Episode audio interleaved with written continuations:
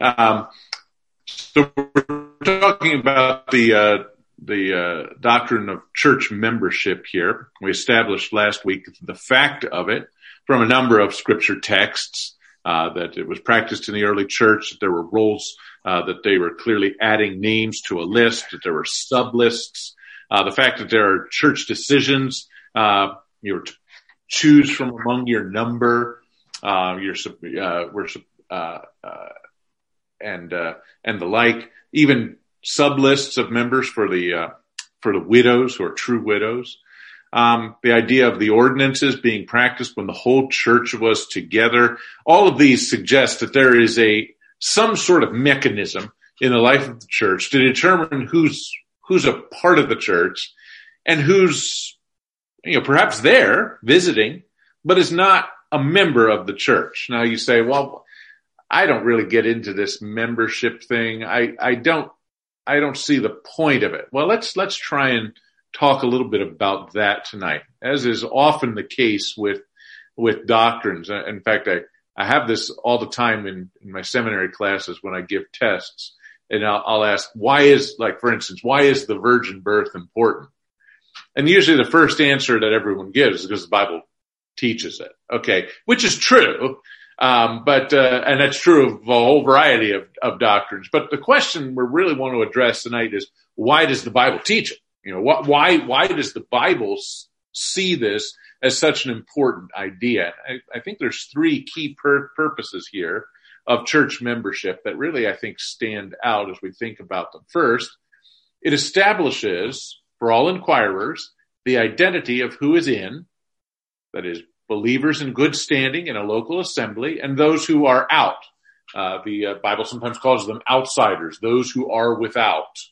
Um, that includes not only unbelievers, but also believers who either aren't in good standing with a church or are simply visiting. Okay. In Leeman's words, church membership is the declaration by an authorized examining body that a professing individual is an official licensed card carrying bona fide Jesus representative. That's a little bit colloquial. It's a little bit uh, popular there in the way it, it's worded, but I think he's exactly right because the church is tasked with determining who belongs and who does not. In fact, uh, one of the overlooked verses in the passage on church discipline we're going to look at later uh, in Matthew 18. It, it says, okay, if you've got a fault with your brother, talk to him privately. Then take two or three with you. If that still doesn't work, take it to the whole church. If that still doesn't work, then there's an exclusion. And then the next clause, that's perhaps one of the most interesting ones, is that I give you the keys of the kingdom. Okay, so the church is charged with the keys of the kingdom, and whomever they bind on earth is bound in heaven. Whomever they loose on earth is loosed in heaven which gives extraordinary authority to the church to determine not only who belongs in the church, but effectively who belongs in heaven. Now, there's obviously exceptions to that. Churches can be wrong, uh, and uh, make mistakes and, and, and the like. That, that happens. At the same time, I don't want to dismiss that passage for the fact of exceptions. That's the normal way of doing things. The church is there. It's tasked with examining the faith of those who come along and say, are you really, as, as Leeman says here, an official licensed card carrying bona fide Jesus representative? And so there's an examination. And if the person passes that examination, he is invited to join the church and becomes then a part of that. Okay. So it determines here, answers the question, who are we?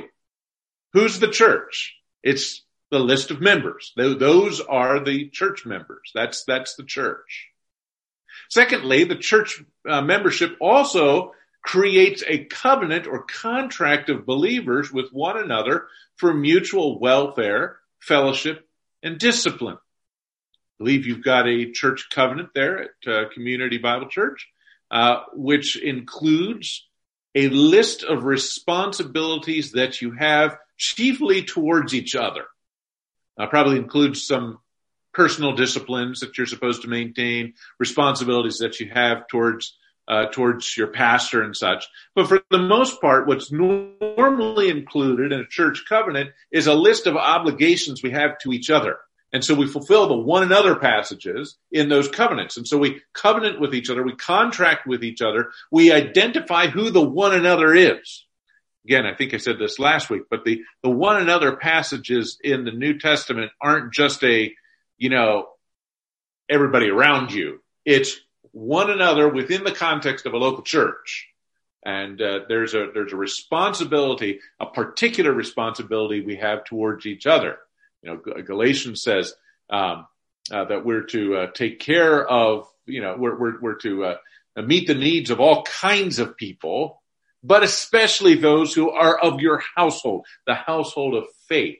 And so we have a have a, a a heightened responsibility towards those who belong to our church that exceeds that our, our responsibilities, for instance, with uh, just our neighbors or coworkers. We have a we have we have a higher responsibility for those within the life of the church. Galatians tells us this. Okay, so again, citing Leeman, church membership is a formal relationship between a local church and an individual Christian, characterized by the church's affirmation and oversight of a Christian's discipleship and a Christian's submission to living out his or her discipleship in the care of the church. And so it's, it, there's, there's a, there's a mutual relationship here. We are accountable to each other and they are accountable to us. We're each mutually responsible to each other. And so it answers the question there, to whom and for whom am I responsible? Okay. We're not responsible for the welfare of all Christians or of all people generally, but we are responsible for the spiritual welfare of our family, our church family, our spiritual family. And that's true for the, uh, for the officers as well. You know, you know, we, we read in, in Hebrews that the, uh, that the, uh, that the officers of the church watch for our souls and guard them as those who have to give an account. Well, who, to, uh, for, for whom is Pastor Ken and Pastor Larry and, and the others on staff here, for, to, for whom are they giving account? Well, the people on that list, not, not all Christians everywhere, but that group of people. So we're all responsible for the spiritual welfare, discipleship uh, of each other and meeting each other's needs and such. So it identifies the flocks for which pastors must give an account. It specifies who the church must include in its fellowship whether formal or informal. And this is, we're going to see when we talk about the doctrine of communion, which is reflected there in 1 Corinthians 11, uh, that we're, we're to tarry one for another. We're not really supposed to get the party started, as it were, in, in our communion service until everybody's there. That was the problem with the Corinthian church, right? Uh, they, the, the wealthy were able to party all day, eat all the good food, and then the, uh, the, the, the slave class, the working class who had to work all day and could only straggle in after it got dark and they got off work, they'd come in and all that would be left was crumbs. And they called it the Lord's table. And Paul was scandalized by this. That's not the Lord's table. If you do that, if you're going to legitimately practice the Lord's table, you need to wait for one another and celebrate it all together as a group. Because if you don't, then you're not properly regarding the Lord's body and there's serious consequences to pay. So it, it tells us who's to be included, who's to be included in our formal fellowships, that is our, our communion services and such, and then also our informal services. And so, so who should we, who should we invite to, to informal, uh, uh you know, events that take place in the life of the church, uh, whereby we edify each other, fellowship with one another, etc. It's it's everyone within the life of the church. The membership also supplies all the requisite parts that need to cooperate to do the work of the ministry. So Jesus went up on high and gave gifts to men so that uh, as the pastors equip the saints for the work of the ministry, each part can supply the part that it's assigned to do. Okay.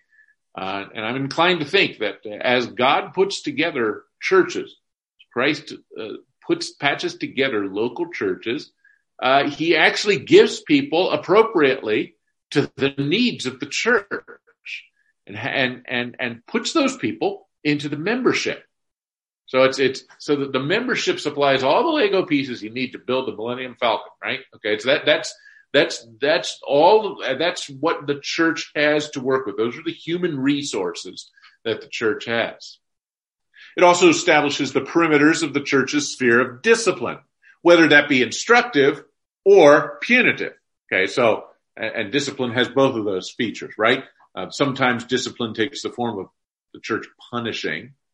Most of the time it has takes the form of instruction and remediation.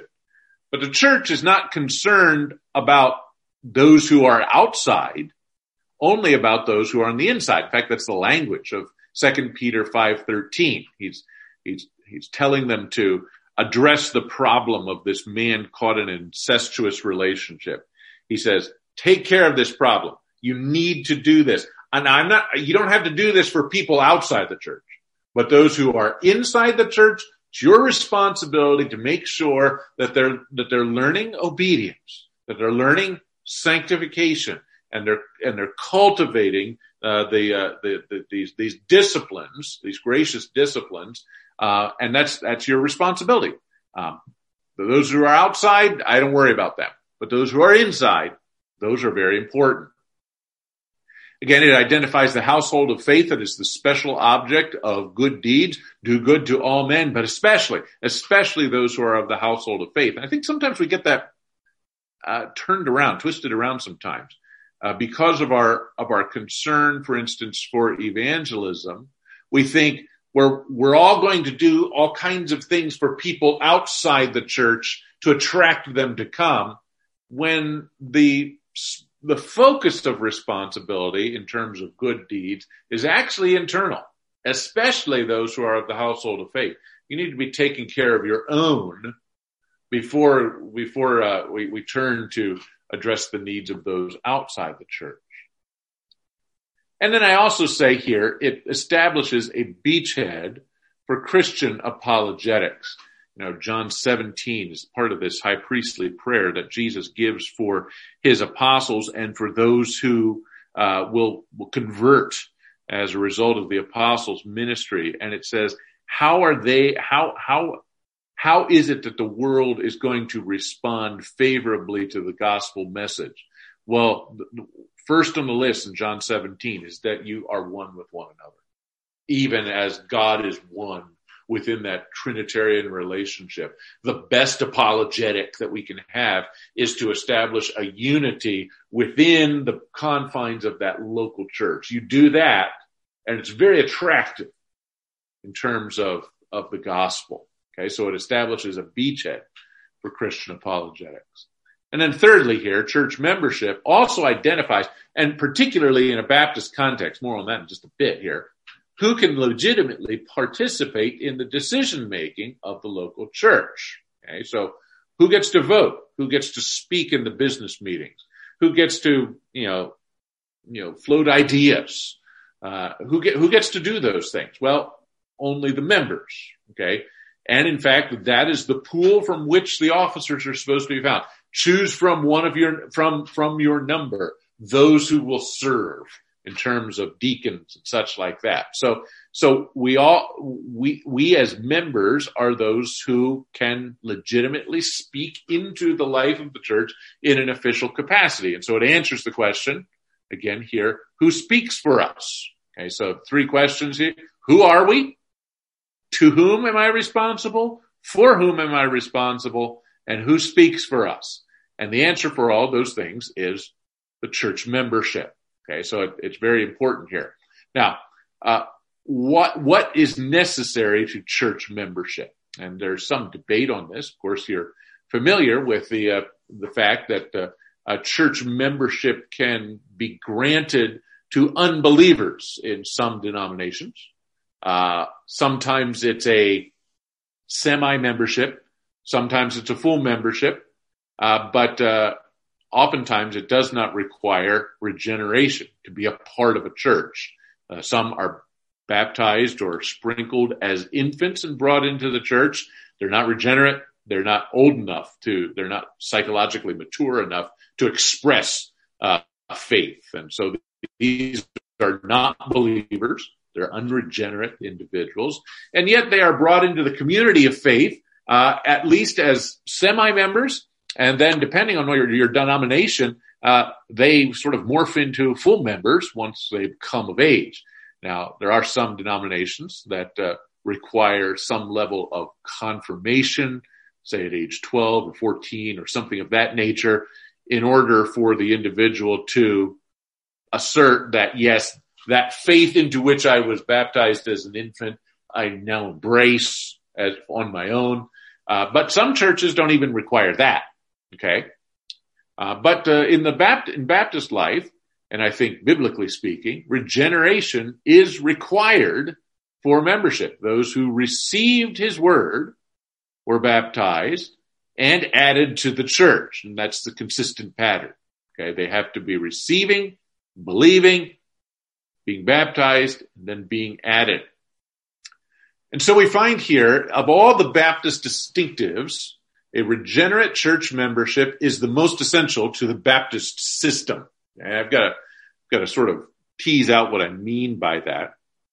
You're, some of you perhaps are familiar, perhaps all of you are familiar with the Baptist distinctives, something of a, a crude acronym uh, that's been adopted by a lot of Baptist church churches to establish those you know those nodal points of belief that tie them together. It's kind of an it's kind of an awkward list as acronyms tend to give us, right? Because when when you've got an acronym, the letter has to line up with a with with the idea. Sometimes that doesn't work very well.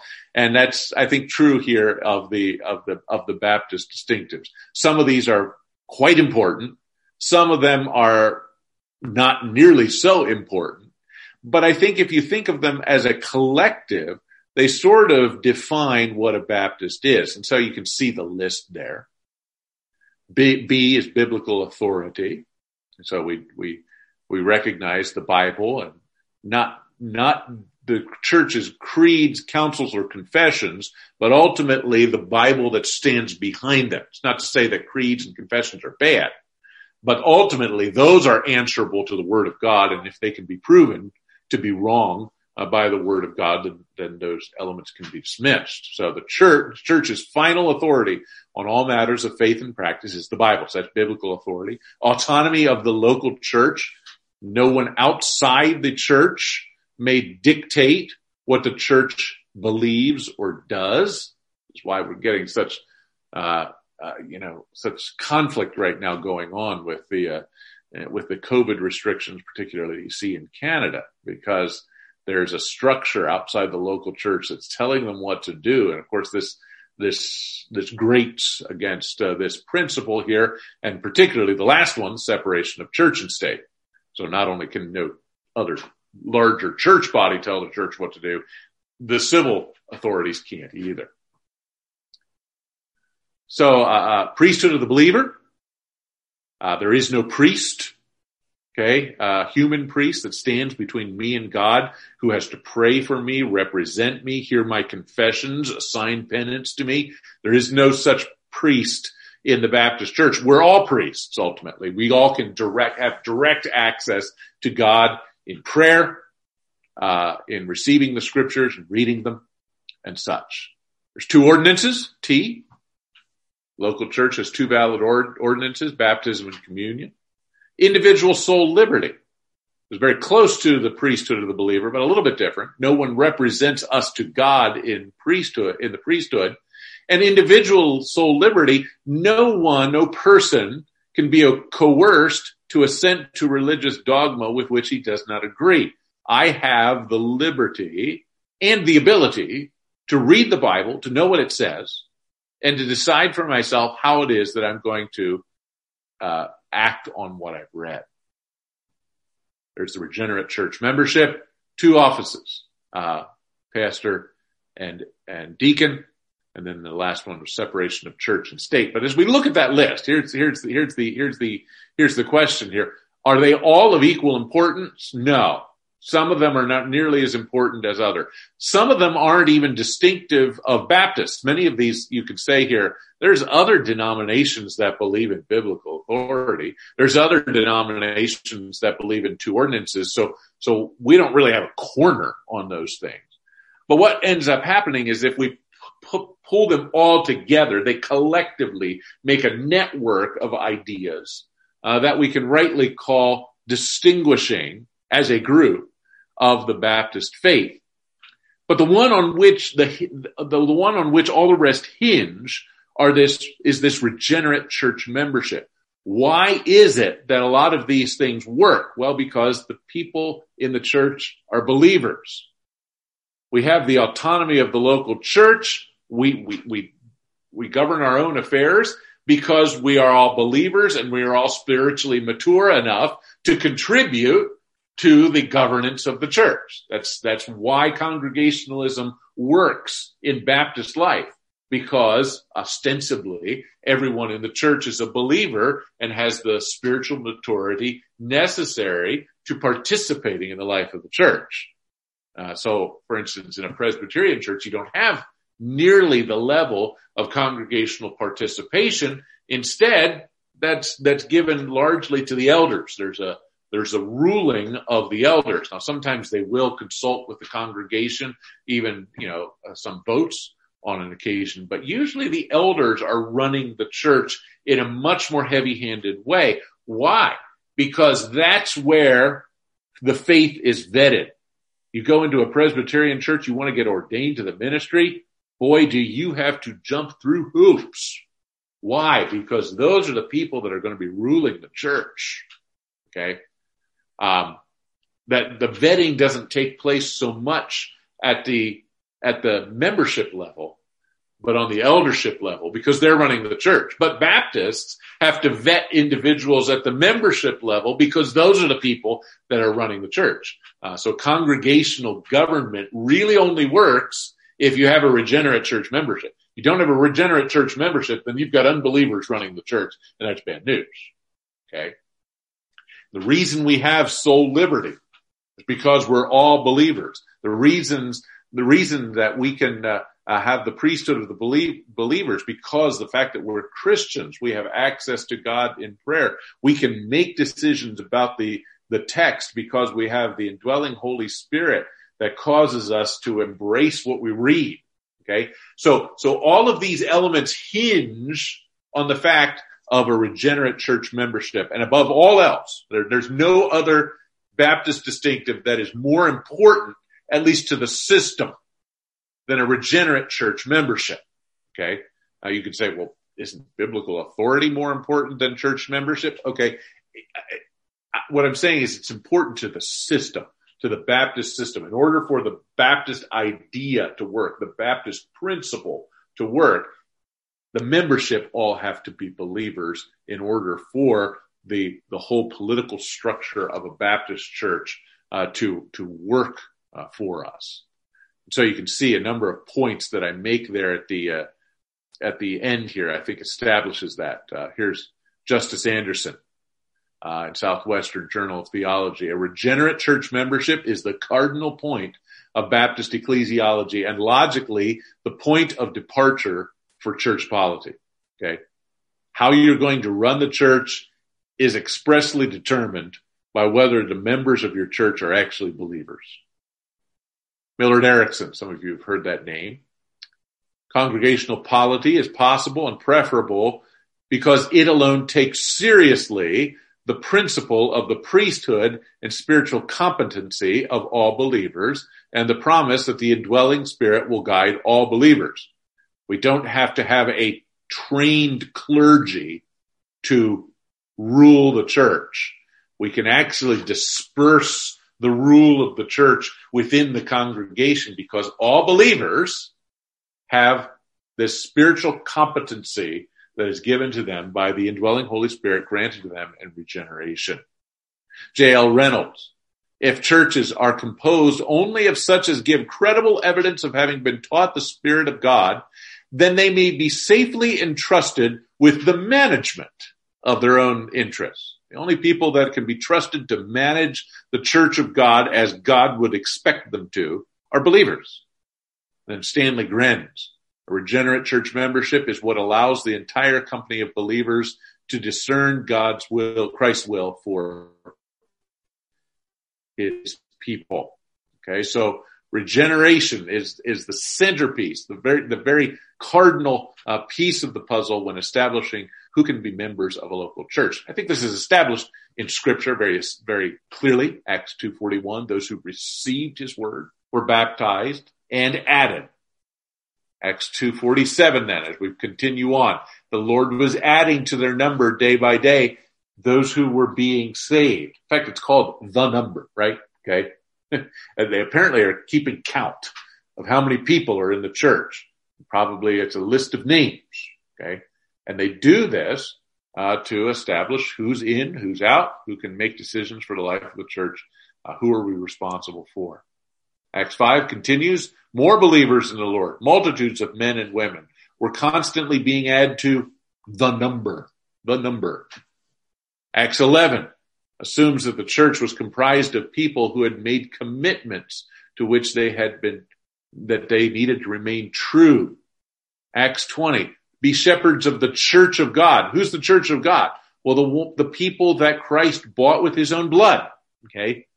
So the church is made up of regenerate, elect, atoned for uh, people. And then all of the letters of, of the New Testament are written to the church of God in Corinth, which is actually kind of interesting. Uh, almost all of the letters, with the exception of, of course, of the ones uh, that were written to individuals, Titus uh, and First and Second Timothy. The rest of them are written directly to churches. In fact, it's almost shocking uh, in in many of these letters that that Paul actually seems to snub the pastor. You know, he doesn't say here to you know to to uh, uh, to Pastor Ken Brown and all the people of the church at CBC. No, no, it's it's he's writing to the people of the of the church of CBC, and sometimes he doesn't even mention the name of the pastor. Sometimes he does, but sometimes he doesn't. It's, it's almost as though this is a deliberate decision on Paul's part. He can bring this message directly to the people because they're believers. They can hear, they can understand, they can, they can process, welcome the information that he has and put it into action. Okay. Because they're regenerate. Ephesians 5, Christ loved the church and gave him up, himself up for her to make her holy cleansing her by the washing with water through the word and to present her to himself a radiant church with no spot or wrinkle or any such thing, but holy and blameless before God. Okay. So here again is this statement. Christ, who is the church? Those for whom Christ died. And, and it's this group of people that God is bringing forward in regeneration, in, in sanctification uh, to the point of actual perfection, you know, entire sanctification, as Paul calls it in Thessalonians, right? To present the church to Christ as a radiant church that has been perfectly sanctified. Okay. So it, it's, it's composed then of people who are believers. Okay. So it's, it's clearly stated that regenerate, regeneration precedes membership, but also we say here it's theologically necessary. So membership in the local church is, is symbolic of the believer's union with Christ on the large scale. Remember the, the baptism of being baptized into a local church is emblematic of a spiritual baptism whereby we have been united with Christ in the likeness of his death, burial, and resurrection. So our union with Christ that is invisible and spiritual is demonstrated, is pictured in this water baptism that brings us into Christ, into the body of Christ. And, and we're going to see when we talk about the ordinances, that's a particularly important piece of the baptism ceremony. It's not just getting wet and saying, I'm with Jesus. Rather, it's, it's, we, you are, you are being baptized into association and into communion with the community of the saints. who accept you as one of them. Okay. And so that's what's going on when we have baptism. Okay. So regeneration, uh, is pictured then in the baptism. So the church is the community of those in Christ.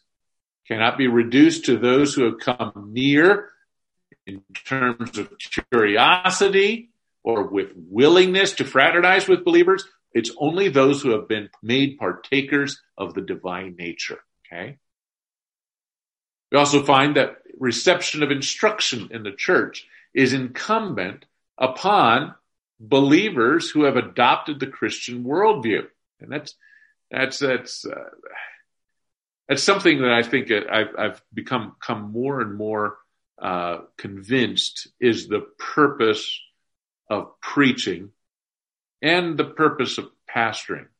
It is to cultivate in a group of believers the Christian worldview. Okay. Which, by which I mean these are the, the foundational principles that the Bible lays out as to how I'm supposed to live, how the world is supposed to work, how the church is supposed to act. And and I am supposed to govern everything in my world according to the worldview uh, that is this network of truths that all intersect together in the Christian scripture. That's the purpose of preaching, to, de- to develop a Christian worldview. And the only way that that can happen within the life of the church is if the people who are in the church actually have embraced the rudimentary principles of the biblical worldview. And we're, we're always learning more, right? We're always, we're always cultivating a greater knowledge of what the scriptures have to say. Uh, but in order for this to, to move forward, there has to be this essential embrace of the truth of scripture. Okay.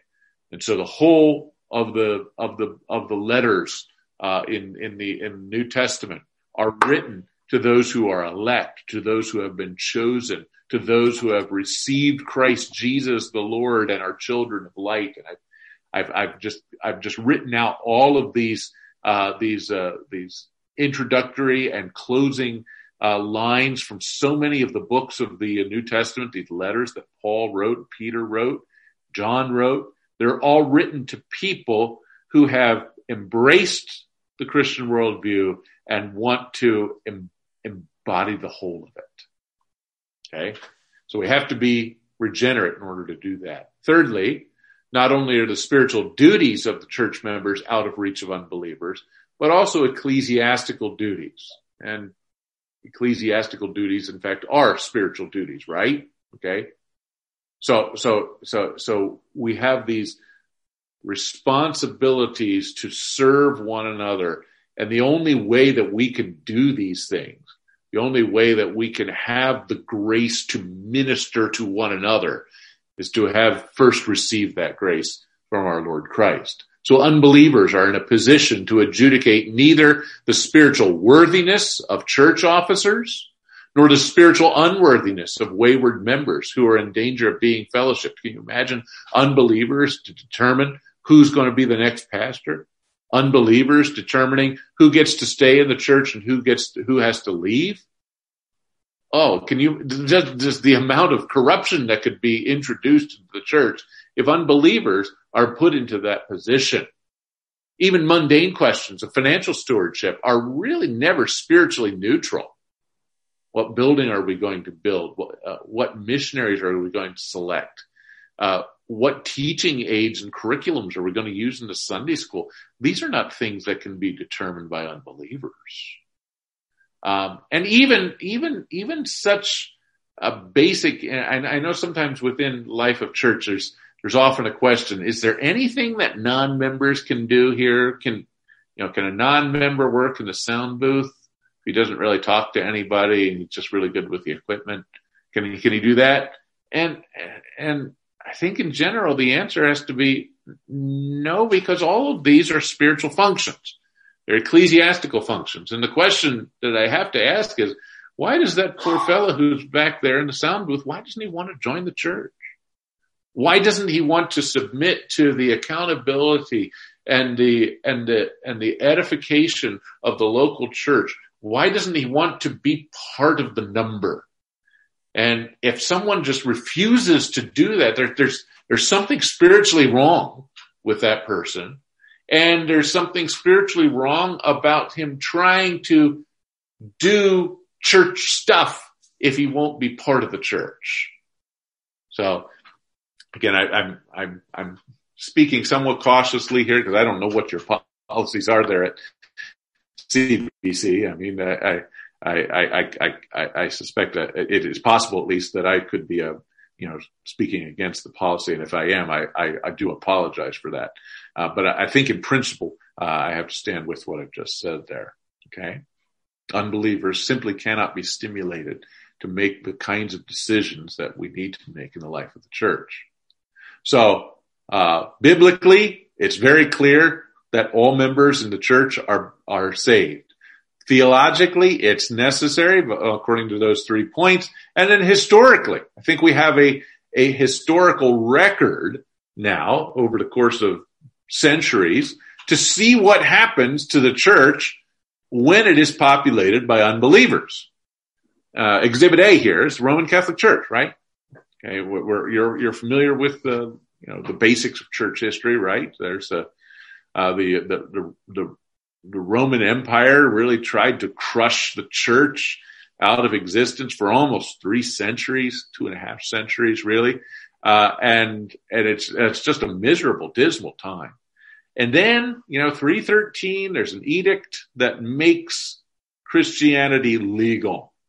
By the time we get to the middle end of the fourth century, it's not only legal, it's, it's requisite. It's the state religion.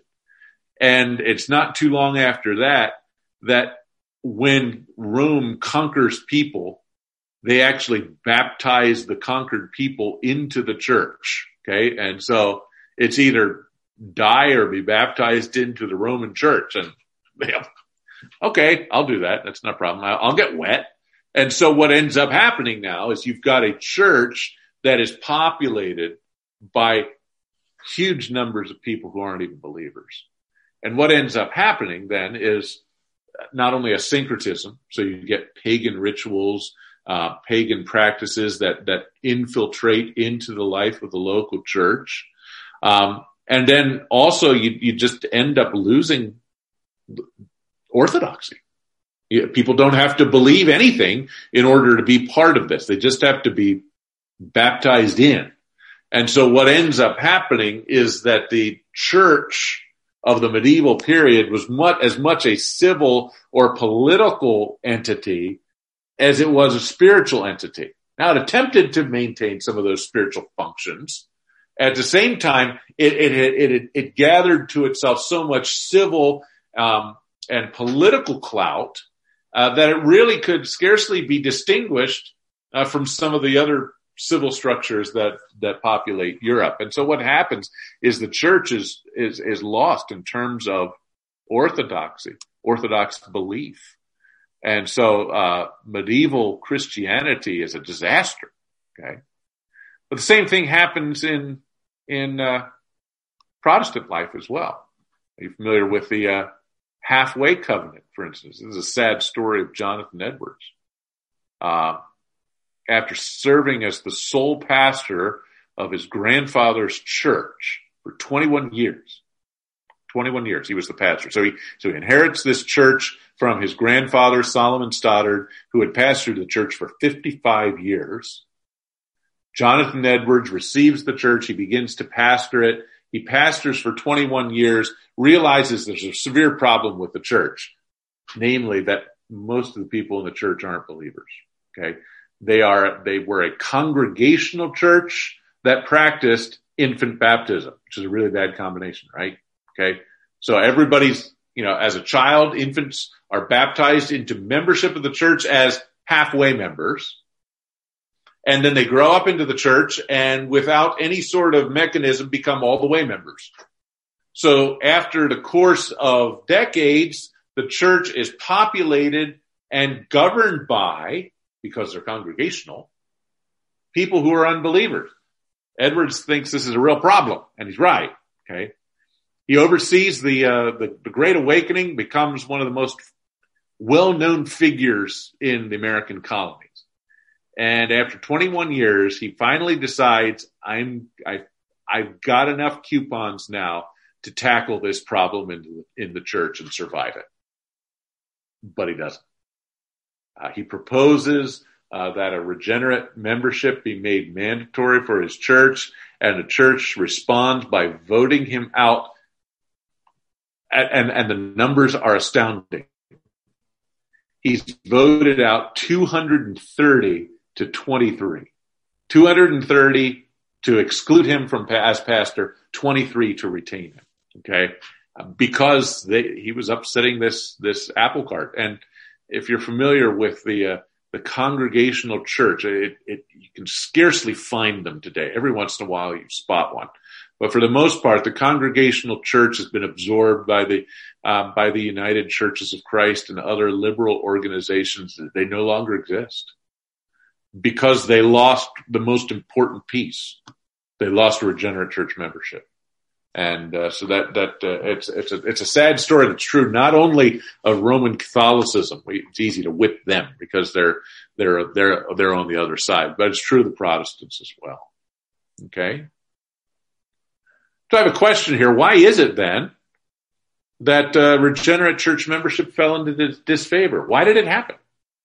Uh, it, it's pretty clear that the Bible teaches it. We have some good theological reasons, practical reasons why it's necessary. Why did why did the church sort of gradually migrate away from it? I've got uh, four reasons given here. First is the rise of sacramental views of the Eucharist and the introduction of infant baptism. So based in part on unsustainable exegesis of some passages in Acts where individuals and their whole households were baptized, there's an assumption there that must have included kids. Uh, there's nothing there that says as much, but it must have. And so they act, extrapolate the children must have gotten baptized.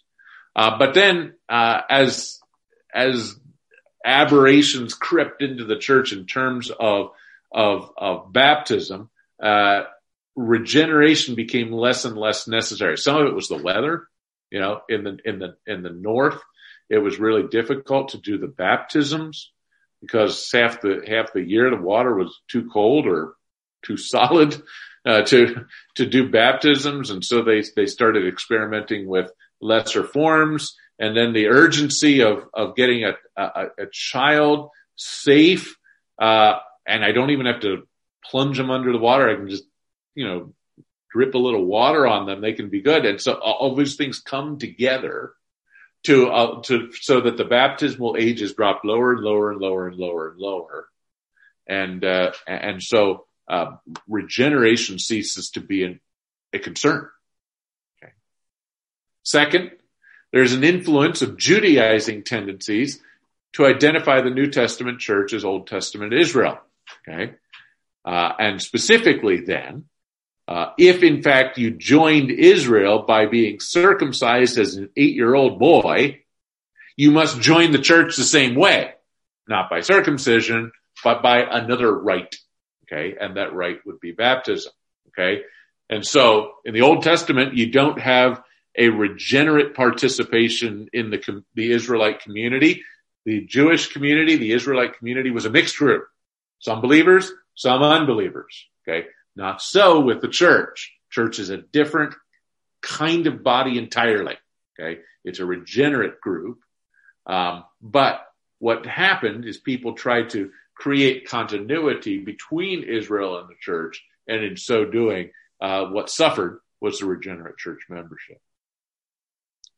Thirdly, we've talked a little bit here about the powerful bishopric and state religion. So once the church fell under the control of powerful bishops and secular governments, the need for a regenerate church membership to govern the church's identity, philosophy, and mission disappeared.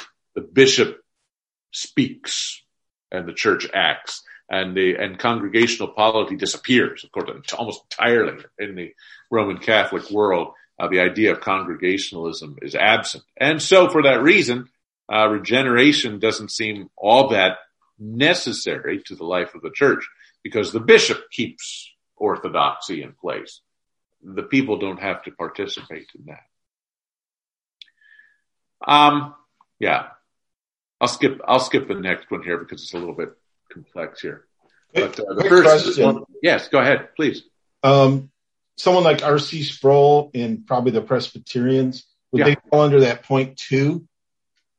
Because they, they look at it as what as a sign like circumcision was. Yes. Yeah, uh, many within the Presbyterian community, not all, but many, uh, probably most, uh, see a continuity between Israel and the church. And so, uh, in order, so, so why do they baptize infants or sprinkle them? It's to bring them into the community of faith. And if you would go to, if you go to a baptismal service, I've been to a couple of them, uh, in a, in a Presbyterian church, uh, they don't actually come out and say that person is regenerate. You know, right. I, I, mean, I, I, I, went to one in, uh, in New England, up in Boston, and, uh, the whole family was getting baptized, brought into membership, mom and dad and a baby. Okay. Mom and dad, uh, they, uh, they sprinkled him with pretty much the same formula you hear in the Baptist church. You know, obedience to our Lord's command. I baptize you now in the name of the Father, Son, and the Holy Spirit. And, um, and, and, and with the, with the implication here that this person is in fact a believer based on your confession of faith in the Lord Jesus and obedience to our Lord's command. And then they come to the baby and I'm wondering, okay, what exactly is, are they going to say about the baby? Because they can't say, it, um, you know, based on your profession of faith. And so what they did was they, they actually used the, uh, uh, high priestly uh, blessing numbers. The Lord bless you and keep you. The Lord make his face to shine upon you and give you peace. And so the idea here is by bringing that person to the community of faith, they can be nurtured into the faith. They can be exposed to the gospel for their, for the entirety of their childhood. And, and in that, uh, they are, they, they're, I don't want to say their likelihood of salvation grows, but effectively that's the case, right? Um, I mean, so they would look for a regenerate membership at some point. Right? right. Yes. And most Presbyterian churches will, will, will make you go through some sort of a confirmation ritual or classes when you hit 12 or 14 or whatever age is determined by the church to say, okay, that faith into which I was hopefully baptized as an infant is now something that I personally embrace. Okay. And so then they become full members, which is is something of a safeguard. I mean, I I I don't want to say that they're completely clean, fast and loose. They're not. Uh, they do have safeguards in place. I think the Baptist system is is much a much uh, better and more biblical model of how to do it. Okay, we've, we've, sort of talked around this one already, but not only do you have to be saved, regenerate, but also baptized. The critical importance of water baptism as both a church ordinance and entry right into the local church is going to be discussed at greater detail below. But for now, it's sufficient to say that immersion is symbolic of the believer's union with Christ and his union, after due examination, with the body. Okay. Again, there's a, there's a vertical aspect of baptism and a horizontal aspect. It says, I'm with God and I want to be with you. And the church reciprocates and we want you to be with us. Okay. So that, that's, that's what happens in baptism. And it's, it's beautiful when it happens the right way. Um, and I think sometimes we, we lose something when we baptize otherwise, where, where there is no horizontal aspect. I'm just going to get baptized and that's it. No, no, no, no. You're baptized into a body, into communion with us, with a community. And so that's, that's the goal of, of baptism. That's, that's how you get in. Okay. So it's the entry rite. And that's, um, in, in just about every generation but our own, last couple generations, that's how baptism has been viewed as the entry rite into the church. Um, along the way, more recently, the uh, the idea of baptism as the first step of obedience, individual obedience, sort of took pride of place. Now, it's true, of course, that baptism is the first step of obedience. I don't want to say that it's not. It is. At the same time, the idea of defining baptism that way is actually something of a historical adjustment, if I can put it that way. Uh, through most of the history of the church, baptism has been viewed primarily as the entry rite into the church. This is what you have to do to get in. Okay. And I think that's the, the biblical understanding of what baptism is. It's what I need to do in order to get in, uh, to, to be part of the church. Okay. It's the pattern of scripture. Those who received his word were baptized and they were added to the church, added to this number. Okay. So you have to be saved. You have to be baptized duly, uh, in the, uh, in, in terms of the church's participation in that. And then thirdly here, Christian deportment. Okay. You, you, there has to be a, a and, and I have to be careful here. There has to be a level of obedience to what the word of God says if a person is going to be part of the life of the church. Now, let me just expand here. A, a doctrinally credible person They ask, hey, are you a believer? Tell me your, give me your testimony. Tell me how you came to know Jesus Christ. But there's also to be an examination of one's conduct as well. Okay. Since there are legitimate grounds for excluding someone from membership based on his conduct, there actually has to be an examination to someone wanting to get into the church to see whether he's already doing those things, which would require him to be excluded.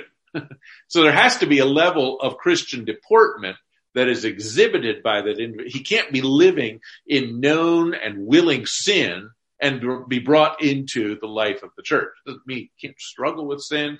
Doesn't mean he can't have habits that he's really working hard to break. That, that's not an impediment to becoming part of the church. But if you're in known sin, you're comfortable in unconfessed sin, things that the Bible says is clear is clearly wrong, then you can't really be part of the church because as soon as we bring you in, we're going to have to put you out because you're you're you're living in in in, in out of conformity with what the God with what the Bible says. So, um, quest, a couple of questions here that associate what what level of deportment are we looking for? Well, uh, actually, ask another question before we get there. Should, should churches require uh, a list of things that a believer has to do in order to be part of a membership?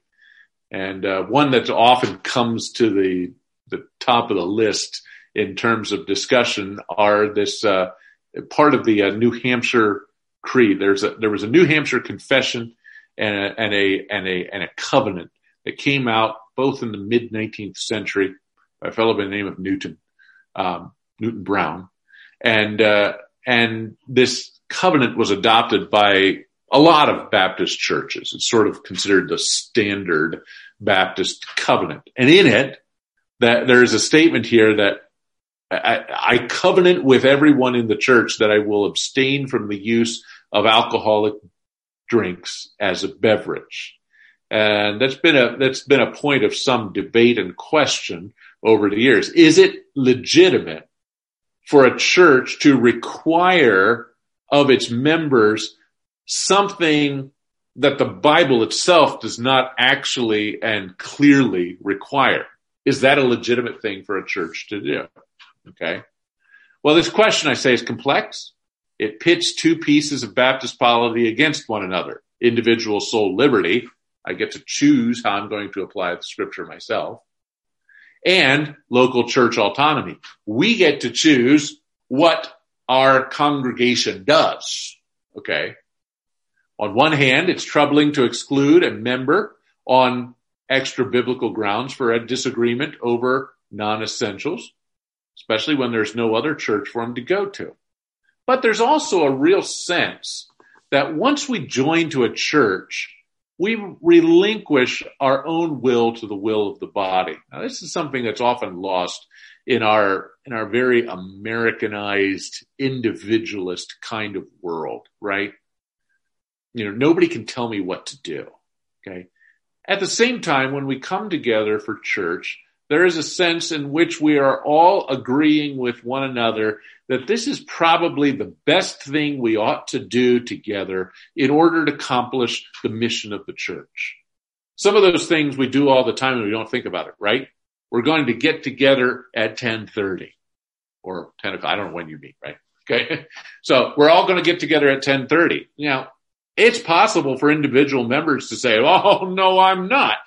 I'm going to get together at 11. I don't get up that early on Sunday. So, well, well, no, you, you, you can't do that. Once you, once you become part of the body, you relinquish some of your individual privileges and you submit to the will of the church. And the will of the church is that we meet at 10 o'clock for church. And so that's when we meet. Okay. Um, and usually that's not too much of a problem. But sometimes when it comes to personal behavior choices, we can get a little bit antsy about that. You mean you're going to tell me I can't drink? No, no, no. You can't tell me that. Okay. And there's uh, perhaps, you know, reason, historical or specific to your community, uh, that says, you know, Paul said, I'm not going to eat any meat for as long as I live for the sake of the, for the, for the sake of the church. Is it so great a thing for you to say something similar? For the life of the church, for the health of the church, I'm going to submit. I might not agree, but I'll submit while I'm here. So I, I do believe that a church has the liberty and authority to do that. At the same time, I do believe that the church needs to be very cautious in doing that. You know, uh, in in in just you know creating a long list of extra biblical rules that you have to do just because. Okay. Uh, you know, some of you have come out from, uh, from, from situations where, where that was sort of the norm in the life of the church. You know, you had to dress a certain way, you had to have your hair a certain length, you had to, you know, there was a whole list of things you had to do. And, and those churches probably were, uh, were we're abusing this idea here. At the same time, I do believe that the uh, church as a group can decide as a whole to engage in specific initiatives or activities. And we, and we all need to get on board if we're really a part of the body. So it's, it's rather a controversial topic. Um, but, uh, I think that we can, as long as, as no one, neither, neither the church nor the individuals are too aggressive or abusive with the principal uh, can engage in some of this. I, I, don't, I don't, any any thoughts on that? Some some actually take this another step and say, okay, well, we're not going to make all of the members do all of these things, but in order to be part of the leadership team, in order to be a pastor or a deacon or whatever, or a Sunday school teacher, then there's a there's a there's sort of a list within the list, right? An extra list. So in order to be a member, these are the things that you have to believe and do. In order to be a Christian worker or a teacher or a pastor, these are the things that you have to do, and it's a longer list. Okay. Um, there's some merits to that, and there's some demerits to that.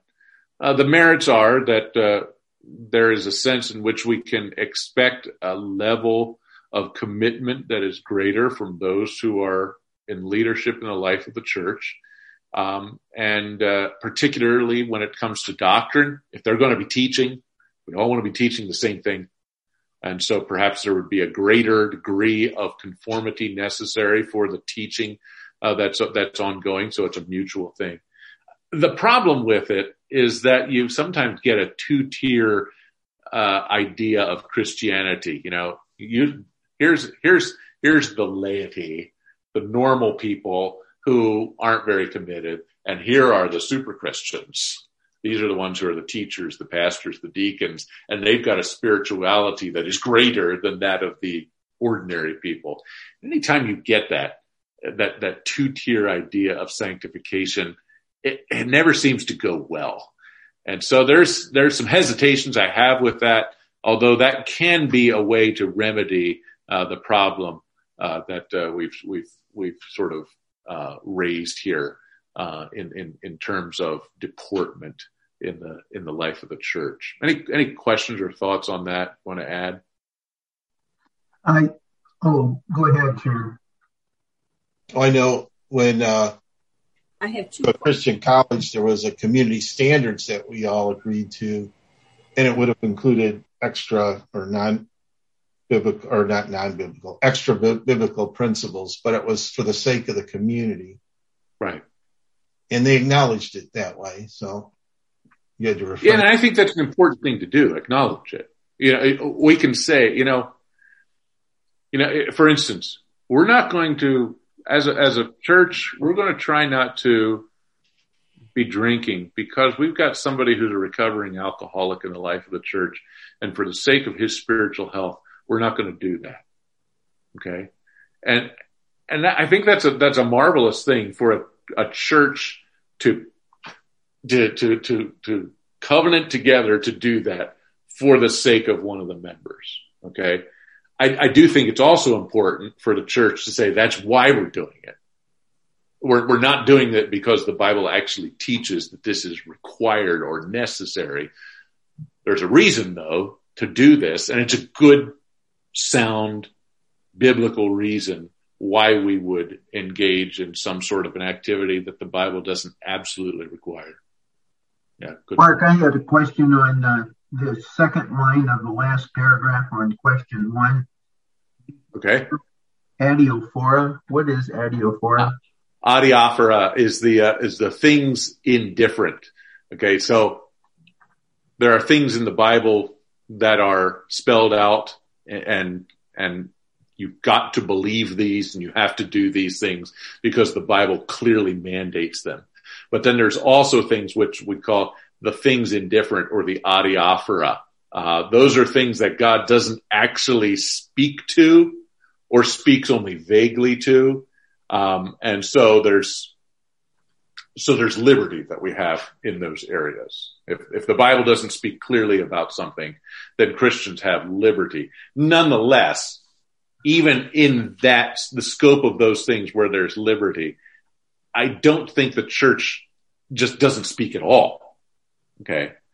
Uh, and so it is, it's, it's ground in, in, which we have to be very careful um, but I, I, think we can make a case for for for sometimes including things in our behavioral standards that are not absolutely mandated in Scripture, and there's a legitimate biblical basis for for doing that. Um, one last thing, and we'll we'll we'll run, we'll run here. The last thing to get into the church body is you got to be you've got to be regenerate, you've got to be baptized, you have to have good deportment, but also that has to be recognized by the people.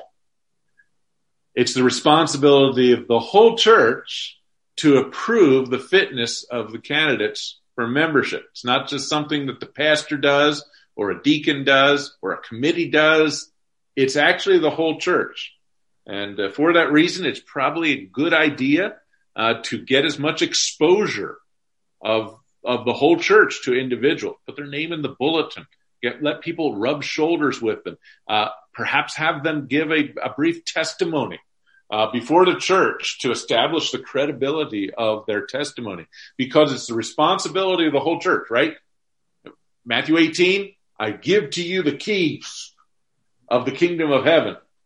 Those whom you bind, those whom you bring into membership, will be bound in heaven. Those whom you loose, that is you release them from membership, those will be released from, from heaven. So it's a very important thing for the church to examine the credibility of the profession and, and ascertain the baptism and see the good deportment of a person before they, they're, they're brought into membership. So it's not automatic just because you're regenerate and you're baptized and, and you, and you live well. You've got to be brought into the membership uh, by a vote of the body. And so Paul says, accept those, even those who are weak in the faith, not for the purpose of passing judgment on his opinions, but because you need to bring him into the body in order to cultivate his sanctification. So this idea of accepting is something that's a mutual responsibility of church members. We accept people into uh, the body uh, where discipleship can take place. And of course, it means there's also a responsibility of the church to exclude members as, as necessary as well if they're going to be including them. But that more on that next week uh, when we talk about uh, church discipline. Yes, Sharon. I have two questions. Um, yep. The first one is on closed communion and open communion. Yeah. Um, could you comment about that? Yeah, I'll, I'll, punt on that one. We're going to talk about that when when we talk about the ordinances. We'll, we'll talk about it at, at length. Okay, and the other one is uh, you're talking about the um, the membership is supposed to be uh, indwelled with the Holy Spirit. So when they're having votes, they ideally should all be in agreement, should they not? But they Correct. Yeah, I, I skipped that box there, but yes. Um, but but then you sometimes don't get that, or you can have a, a pastor that chooses people uh, to be on the elder board or the deacon right. board, whatever, who can be manipulated easily. I mean, that's not a good thing, obviously, but right. has happened. Right. Yeah, you have to have all the pieces together to have proper Baptist polity. Right. Um, and and you're right that sometimes these procedures aren't followed, but I would argue in that case you've got a church that's out of order. This is the way it's supposed to be, but sometimes it doesn't happen that way. But you're right that, in fact, that, that, I, for sake of time, I skipped that box, that very last box there. Should the vote to receive a member be unanimous? And ideally, yes. Because if you're voting no, you're saying that person either isn't a believer or I know something about his behavior that disqualifies him from membership. So if that's true, the church needs to know about it. Okay. So if somebody votes no, I'm going to say, why, why is that person voting no? If it's just a personal grudge, then that, then that person needs to be disciplined for voting no. Uh, if it's, if he's got some, some insider knowledge that the church needs to know, then, then let's get it out here because we're, we don't want to bring someone into membership who's going to, to bring disgrace upon the church. So yes, uh, you ought to have a unanimous uh, uh, the, the, vote for membership ought to be unanimous. Usually it is. I, have never been in a situation where it wasn't, but I, but I'm sure somewhere along the way there's been some no votes uh, for members being brought in for for various reasons, good and bad. Okay. Well, we will come back uh, next week then talk about uh, transitions. Uh, so if you're already baptized, you have to get baptized again, or or is there some way to transfer membership? We're going to uh, talk about how to get in uh, in, in terms of the of the details, and then we're going to have to talk about how to get out. Uh, there's some good ways to get out, and there's some troubling ways uh, to get out of the church, and so we'll talk about them uh, next week. Okay, we'll look forward to seeing you then.